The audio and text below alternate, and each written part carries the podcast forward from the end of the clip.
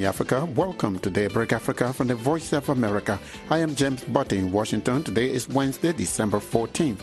And here are some of the stories we are covering.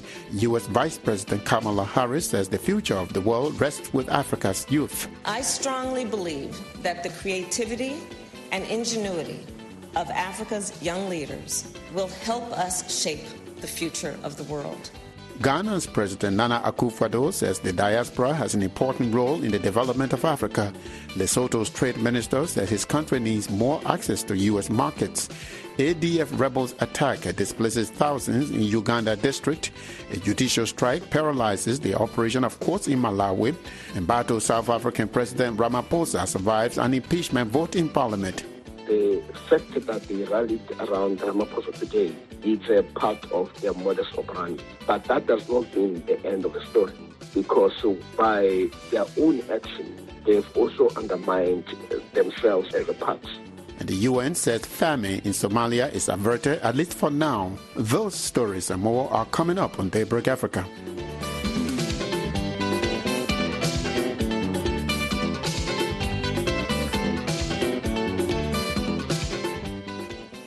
U S. Vice President Kamala Harris says the creativity and ingenuity of Africa's youth will help shape the future of the world. She says she and President Biden will be there to support Africa's youth by investing time and energy. The Vice President spoke Tuesday to the Africa and Diaspora Young Leaders Forum at the U S. Africa Leaders Summit in Washington, D C I strongly believe that the creativity and ingenuity of Africa's young leaders will help us shape the future of the world, and that their ideas, your ideas, and innovations and initiatives will benefit the entire world.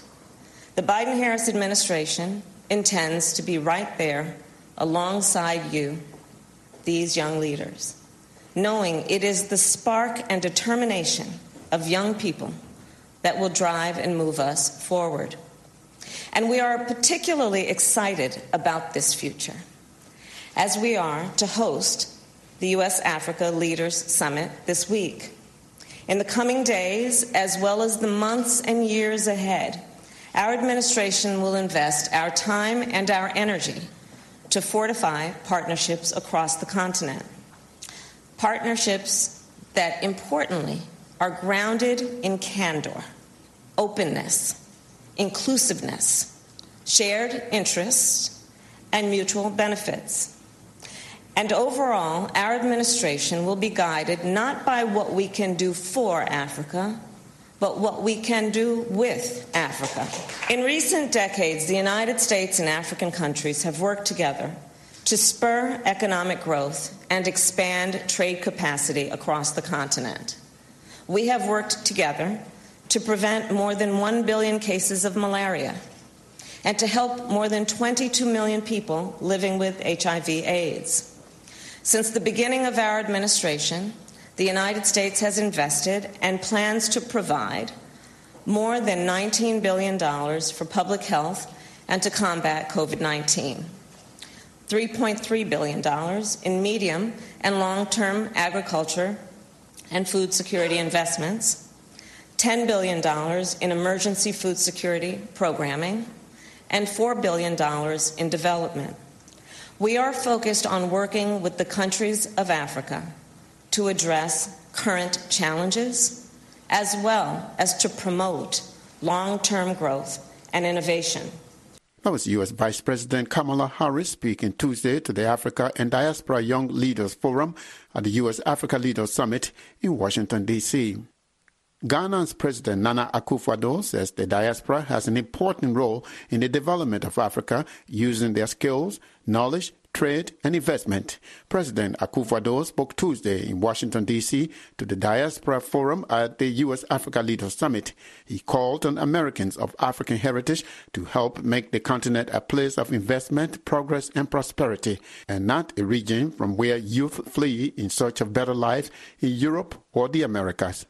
We must work to help change the African narrative, which has been characterized largely by a concentration on disease, hunger, poverty, and illegal mass migration.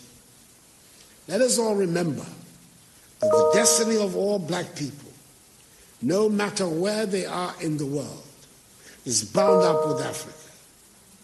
We should never forget that famous admonition of the celebrated Jamaican reggae star Peter Tosh, when he said, and I quote, "Don't care where you come from. As long as you are a black man, you are an African," unquote. We must help make Africa the place for investment, progress, and prosperity, and not from where our youth flee in the hope of accessing the mirage of a better life in Europe, Asia, or the Americas. That is what the Beyond the Return seeks to do, so we can derive maximum dividends from our relations with the diaspora in mutually beneficial cooperation and as partners for shared growth and development. We've done enough talking, and dare I say we've had enough conferences and workshops. We know what we need to do. It is time just to do it.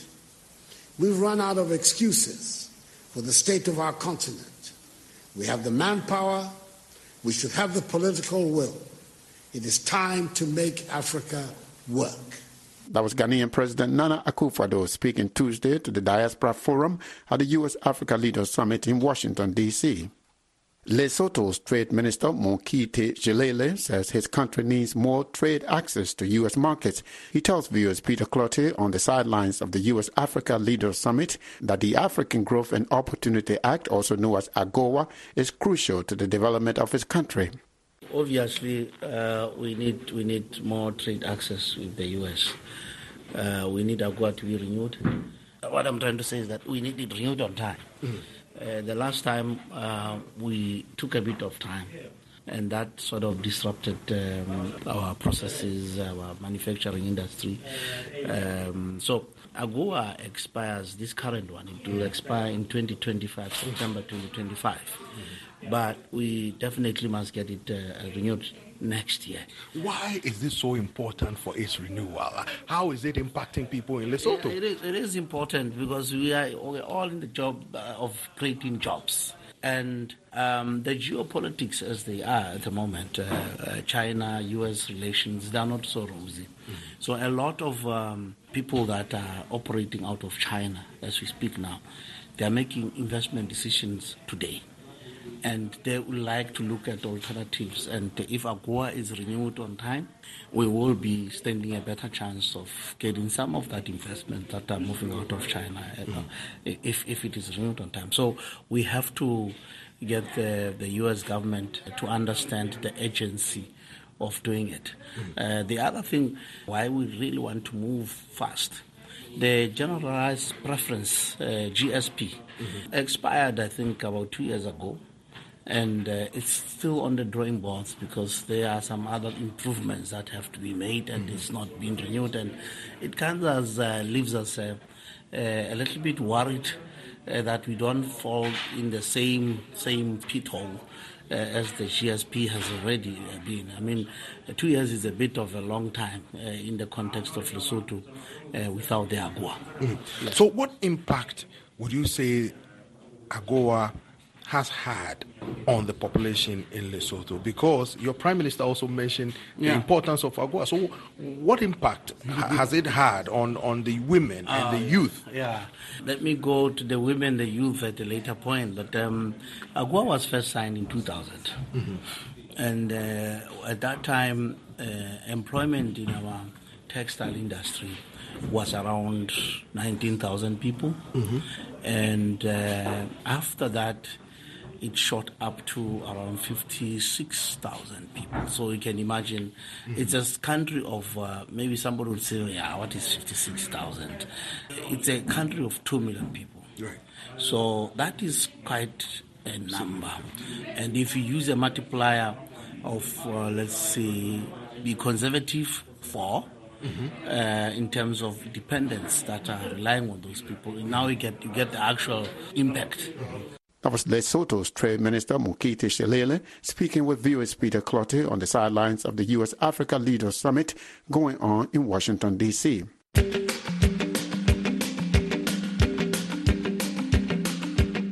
You are listening to Daybreak Africa on the Voice of America. I'm James Butte in Washington. Today is Wednesday, December fourteenth.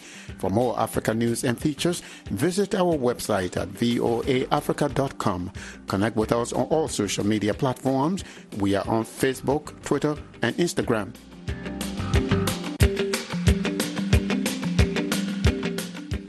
Embattled South African President Cyril Ramaphosa survived an impeachment vote in Parliament on Tuesday.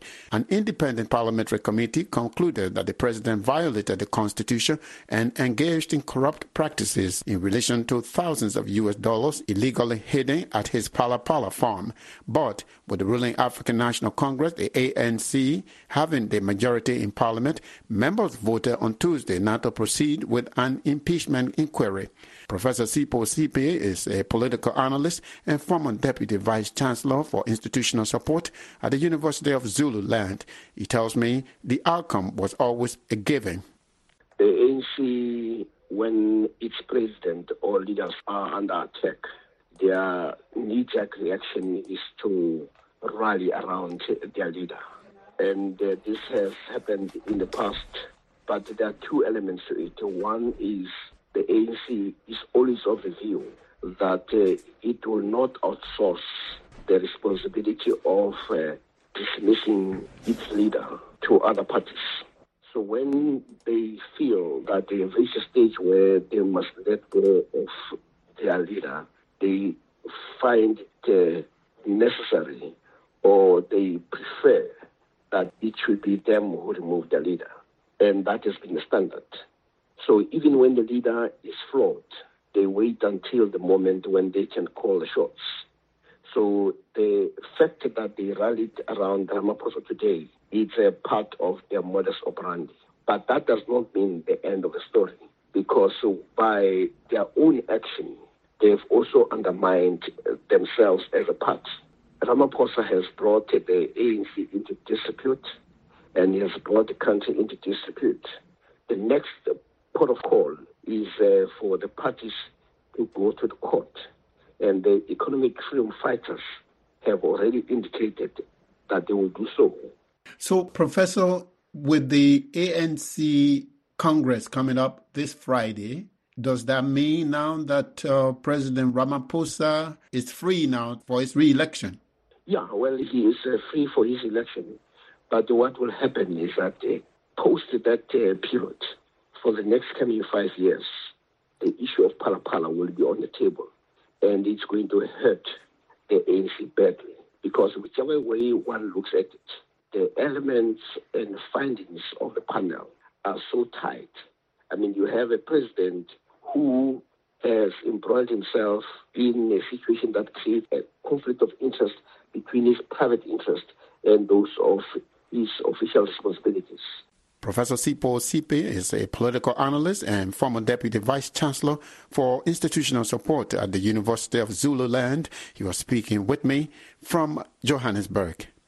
The Ugandan army has killed a dozen rebels of the Uganda People's Defense Force during an attack on the northwestern district of Ntoroko. The rebels reportedly injured several civilians early Tuesday morning. The fighting has also displaced thousands from several villages in the region. From Kampala, reporter Catherine Nambi has the story. Uganda's army, the Uganda People's Defense Forces, has spent a better part of Tuesday pursuing rebels from the Allied Democratic Forces, or A D F, from Ntoroko district, which lies along the border with the Democratic Republic of Congo.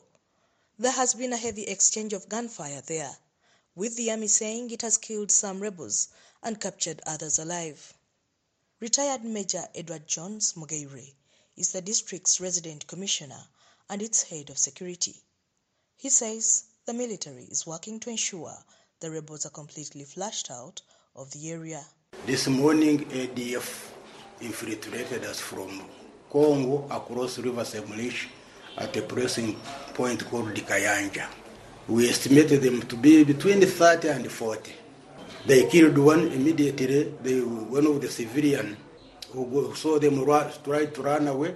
They stopped him, he refused, they shot him. We have so far killed fourteen of them, recovered seventeen guns, and captured eight alive. The war is still going on. According to Mugeire, residents have fled at least villages Kayanja two and Chobe for fear of being attacked by the A D F. The locals, of course, were terrified. This is the first time I think the war came closer to them. So they are worried. That's why they have rushed. The first test were here by seven a.m. Then others, we are among the other sector of the river Semrich, have moved to Websem. But we want to tell them to remain calm. Definitely, because we are still exchanging fire, we cannot tell them to go immediately. But when those forces start with the blowing, we shall encourage them to go home. At most two days, the situation will be normal in Ntoroko. The chairperson of Ntoroko district, Williams Kasolo, says over one thousand people have fled. He says the situation is still tense, but the army is being reinforced to protect residents. People are fearing to sleep in their homes. We are trying to see how the army can deploy in these areas. So we are advising people not to go anyhow in the bushes. The situation is still bad. Security officials do not know the motive of the attack on the villages. However, the assault comes on the heels of a joint operation being undertaken by the militaries of the D R C and Uganda to flush out the rebels from Congolese forests. The A D F, which originated in Uganda, currently uses the D R C as its base. This is Catherine Nambi for V O A News in Kampala. Support staff of Malawi's judiciary system are holding a nationwide strike aimed at forcing the government to improve their working conditions. The strike, which started Monday, has paralyzed the courts as protesters block lawyers, police, and others from accessing the court buildings. Court marshals, clerks, and messengers say they will resume work only if the government addresses their grievances. Lamek Masina reports from Blantyre. The striking court workers are spending their time chanting, chatting, and playing football and netball around the court premises. And Haliwa, a spokesperson for the striking workers, told V O A the strike is a result of government's failure to honor their concerns over terms of service, which are revised every three years. The last revision was made in twenty eighteen. We anticipated a revision in twenty twenty-one. And from twenty twenty-one to twenty twenty-two, uh, we've been working on a document to revise these conditions. But yesterday in the morning, we received a communication from the Office of the Registrar that the terms and conditions have been approved. But to our surprise, what has been approved is contrary to what was submitted by the Judicial Service Commission. Haliwa said the workers are demanding allowances for working overtime and outside their normal places of employment, among other things. A similar strike lasted two months in twenty fifteen, when the workers demanded a thirty percent salary increase. Haliwa said this time the issue of a pay raise is out of question because the government has said it has no money for that. We are okay with that because we understand the economic situation right now. But there are other allowances which we want, which we use when discharging our duties every day. What the Minister of Finance has done has revised them, but the revision is not what we discussed. Efforts to reach government officials for a comment were not successful. The strikers are using tree branches to barricade court buildings, denying access to judges and other regular court users. The industrial action led to indefinite suspension of more than sixty cases on Monday alone, including government corruption trials. Human rights campaigners and legal experts say the strike is having a real effect on defendants. Victor Muhango is executive director for the Center for Human Rights Education, Advice and Assistance, known as CHREAA. We have been uh, greatly affected. As you know, the prayer, most of the time assist to the prisoners. Uh, most of them poor. They don't have lawyers to represent them. We we, we, we have some cases in the court. So this has uh, actually affected us. And the, we are seeing a number of rights violations in, uh, regarding the, the rights of uh, the suspects. The president of Malawi Law Society, Patrick Mpaka, told a local newspaper that the strike is a serious inconvenience to the access to justice. Officials in the Malawi judiciary have been holding meetings with leaders of striking staff in an effort to convince them to call off the strike. But the strikers say they will not resume work until their demands are met. Lamek Masina for V O A News, Blantyre, Malawi. A United Nations Acute Food Security report on Somalia issued on Tuesday finds that famine in that country has been narrowly averted due to the response of humanitarian organizations and local communities to the crisis. Lisa Schlein reports for V O A from Geneva. While famine has not been officially declared in Somalia, the United Nations says the country is not yet out of the woods. Jens Laerke, a spokesman for the U N Office for the Coordination of Humanitarian Affairs, says the underlying crisis has not improved. He warns famine remains an ever-present threat. Even though that technically there is not declared a famine, that all the technical thresholds have not been met, does not mean that people are not experiencing catastrophic food shortages, that the number of people who are expected to experience this is going to rise from two hundred fourteen thousand to seven hundred twenty-seven thousand people. Laerke says the situation can hardly become worse. If assistance is not scaled up, he says famine is expected to occur between April and June twenty twenty-three in southern Somalia. He says aid in the sectors of health and water, sanitation and hygiene are particularly critical. Without such help, he warns hundreds of thousands of agro-pastoral populations in Baidoa and Burhakaba districts and among displaced populations in Baidoa town and Mogadishu will face starvation in the second quarter of next year. Findings in the U N report show Somalia's food crisis will deepen and widen, with about eight point three million facing acute hunger. Additionally, Laerke says some two point seven million people are expected to be in what the U N classifies as I P C Phase four emergency.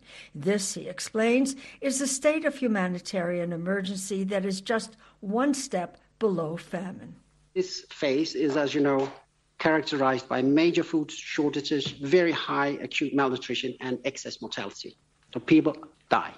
Already, widespread crop loss, livestock death, and the prospect of outright starvation has forced hundreds of thousands of people to flee their homes in search of assistance. The United Nations reports five consecutive years of failed rains, increasing global food prices, and persistent armed conflict and instability have driven the population to the brink of disaster.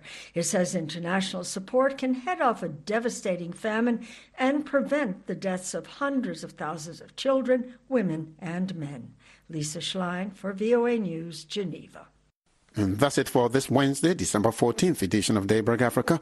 We thank you for coming aboard with us this morning. For more Africa news and features, visit our website at voa africa dot com. Connect with us on all social media platforms. We are on Facebook, Twitter, and Instagram. We are also on YouTube, where you can watch our T V shows, Africa fifty-four, Straight Talk Africa, and Red Carpet. On behalf of the Daybreak Africa crew, I am James Butty in Washington, wishing that you will have a wonderful day. Hi, I'm Kim Lewis. Join me and our panel of journalists as we discuss the top stories of the week, including President Joe Biden hosts the U S Africa Leaders Summit in Washington, where African leaders and those in the private sector and diaspora face additional challenges brought on by the covid nineteen pandemic and the war in Ukraine. This and more on Issues in the News this Saturday and Sunday on The Voice of America. On the next Straight Talk Africa, leaders from countries across Africa are convening in Washington this week to take part in the U S Africa Leadership Summit, an initiative by the Biden administration to strengthen its relationship with the African continent.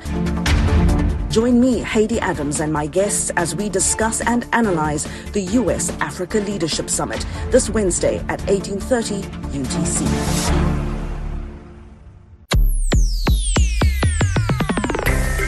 voa africa dot com is where you read, watch, and listen to your favorite V O A Africa programs twenty-four seven. Our correspondents provide you with local, regional, and international news around the clock. Stay tuned on voa africa dot com, your trusted source for news and information.